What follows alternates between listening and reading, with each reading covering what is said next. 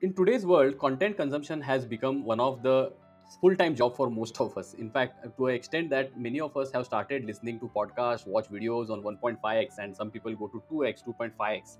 Now, in one of the discussion which was happening, a person said that how he listens to not only podcasts at more than 2.5x, but also to movie songs.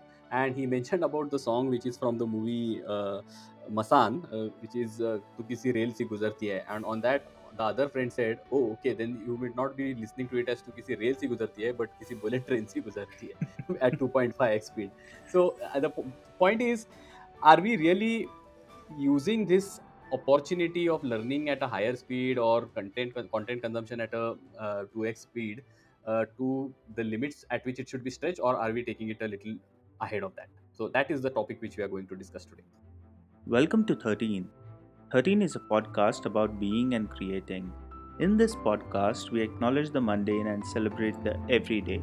Here, we interact, read, and share experiences with an intent to be and to create.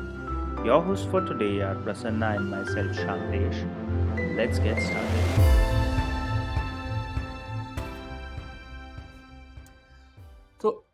Shantesh, as we were discussing the other day about how and what all things where we can do this 2x kind of thing, and which are the areas which we should leave aside and keep them at its own uh, speed, or you can say at the slowness of it. personally look see we all are culprits of consumption of content. One two, consumption of fast content or fast consumption of content. Both ways we are culprits of that. But let's just understand what different content that we are consuming one is for gathering of information and the other is to engage with the senses. The first one when you are consuming a content for something where you need information very specific to some aspects and earlier you were discussing about grasping a particular recipe. Even for me there is a particular recipe where i know exactly at this point that jamie oliver res- mentions about a certain proportion for making bread. The proportion between the uh, flour and the water and for me it kind of going to that particularly reaching it at 2 two and a half x and just understanding that because i forget that. And taking that information and starting my process helps. So sometimes information when you are gathering it is absolutely fine to kind of consume data from that perspective. But when you want to engage with the senses like listening a song and that too a song for a film like masan which is of a certain pace you would want to listen that at 2x or even 1.5x for that matter does not do justice not only to the music but to the lyrics to the absorption of that lyrics and to kind of engage with our senses to kind of emotionally connect with that. And i think somewhere this idea of consuming content more than what we consume how we are consuming is a matter of discussion here. So when we talk about 2x first thing which comes to my mind is listening on audible to the books that people are boasting these days that monthly i am at least going through two books three books. But at what cost? Because when i mean obviously when you are reading uh, you are reading much faster than what you're listening definitely.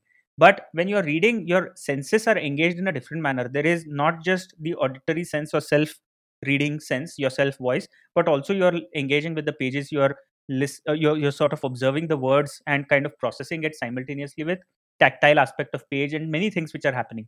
But when it comes to audible a you are listening so only one sense is engaged and b it will keep on going at that same pace. While you're reading a book you can read faster or slower or revisit a page back seamlessly and that happens as a natural instinctive manner. That does not happen. It's quite sterile.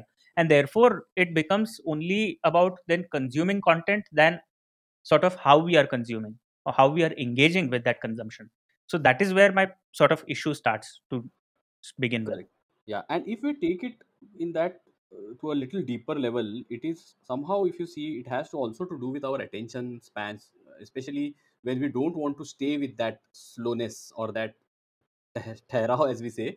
We don't want to be with that, and that's the reason we want to keep jumping. So, if you see, even when we are consuming any form of content, whether it is a learning content or it is an entertainment content or it is an information, we while consuming that we want to jump to something else. So i know so many people who are watching a learning video on a platform like say coursera uh, as an example. While watching that video they are also scrolling on their mobile maybe messaging something on whatsapp. And i have seen that when i was doing recently my mba a couple of years back i could see that lot of messages were coming during the live class. So the Hmm. professor was t- taking a live class on zoom and the messages on the whatsapp group of the course was like flooded like I, impossible to catch up because 100 200 messages used to come in one hour so the point is I don't know if I don't know whether it is a capability to multitask which we should appreciate or the lack of attention. And many a times we think that opposite of attention is distraction, but in reality, if you see, it is more of boredom. Hmm. That's true. But go, going a step back on your multitasking aspect, it's clinically proven that we are not designed to multitask, but rather it creates an illusion that we are enabled or we are capable of multitasking. Every time you see somebody and you put this argument across, they will always defend by saying that I can do multitasking. Maybe you are not designed. But clinically, it's that diversion of attention. Even simple things like when you're driving, you cannot multitask simultaneously by paying equal amount of attention of course there are certain things why it creates the illusion the uh, the, the scientific background to that I, without going too much into technicality what i can say is that for instance if you're driving you can speak on the phone and one might argue that i'm multitasking. There are two different completely different skill sets. One is on an autopilot mode where your natural instincts are at work. The other is sort of listening and analytically kind of responding. You are not necessarily emotionally engaged or kind of so we, we engage at three levels. One is emotional one is an automated sort of level and the other is uh, analytical. And so our different faculties are at play and therefore it creates an illusion. Regardless our attention on driving would have been distracted by minuscule fraction. We don't just realize because we've practiced, practiced it so much. And if you want to gauge that somebody who has just learned driving ask that person to attend a phone call and you will see the difference in their driving suddenly. And so that habituation creates the illusion that we are doing. But that habituation is actually masking of our mindlessness into that activity. We are not mindfully present in the activity of be it as simple as driving. And so i think that mm-hmm. becomes vital to kind of understand that we are not designed to multitask. Coming to the other aspect then that about the illusion that we want to multitask because we want to achieve everything. I want to do this this this this this. And if i don't do or if i miss out on one of these then i'm a loser. That is another sort of an illusion which we need to really unravel. Right. And if we look at the way technology is going, or maybe the way product design, service design is being done in today's world, it is more to again promote multitasking, where you will have several apps which will help you do multiple things at a time. Now, today I heard the news that Apple is coming up with their latest phone. Every time they come up with a brand new phone, like every announcement, I now it has become kind of a joke now because now they are saying that on the single screen you will have two uh, facilities. It's called as something called as dynamic island so on the same app, there will be another app which can be opened. So as if one screen was not sufficient.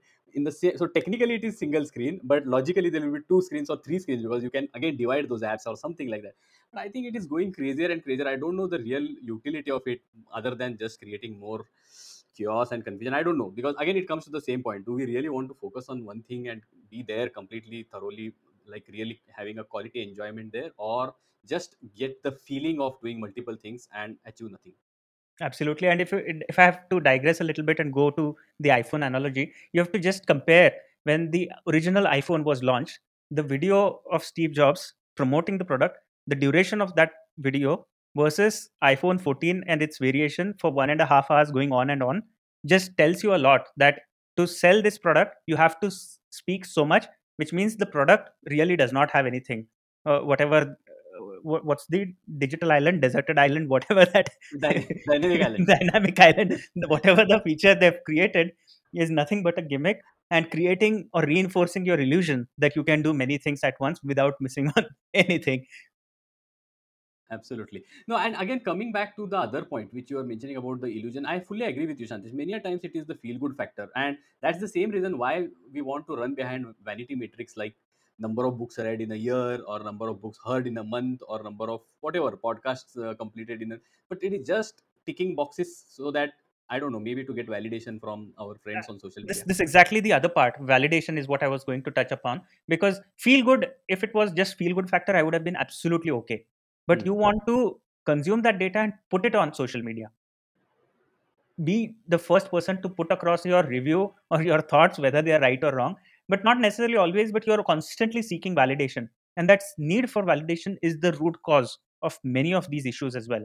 And so the feel good you're trying to draw through not the consumption of a mindful consumption of that content but rather through vomiting that out to the public that i have done this this this.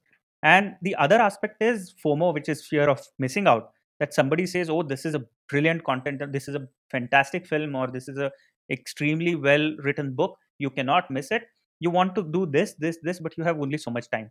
So probably in one year you're listening uh, a song on the screen you're watching another movie and the other year you're listening to a book all simultaneously happening and assuming that you are absorbing everything at once. Perhaps i don't know if if that's justified yeah no absolutely. So i think uh, this is a very interesting point and when we are discussing this honestly to our listeners also what we want to uh, tell is that these are the things even we are get trapped. Like i personally at least get trapped into the same thing. So it's not to demean anyone or to make fun of anyone but honestly it is something which we also get into it. And i don't know the way out but at least acknowledging that is a good start i would say. Acknowledging that is obviously one thing but what avenue acknowledging opens up is something which we need to really look at. Basically we are not above others to kind of come and profess about it. We are in the same boat. We are culprits. That is where i started the conversation with.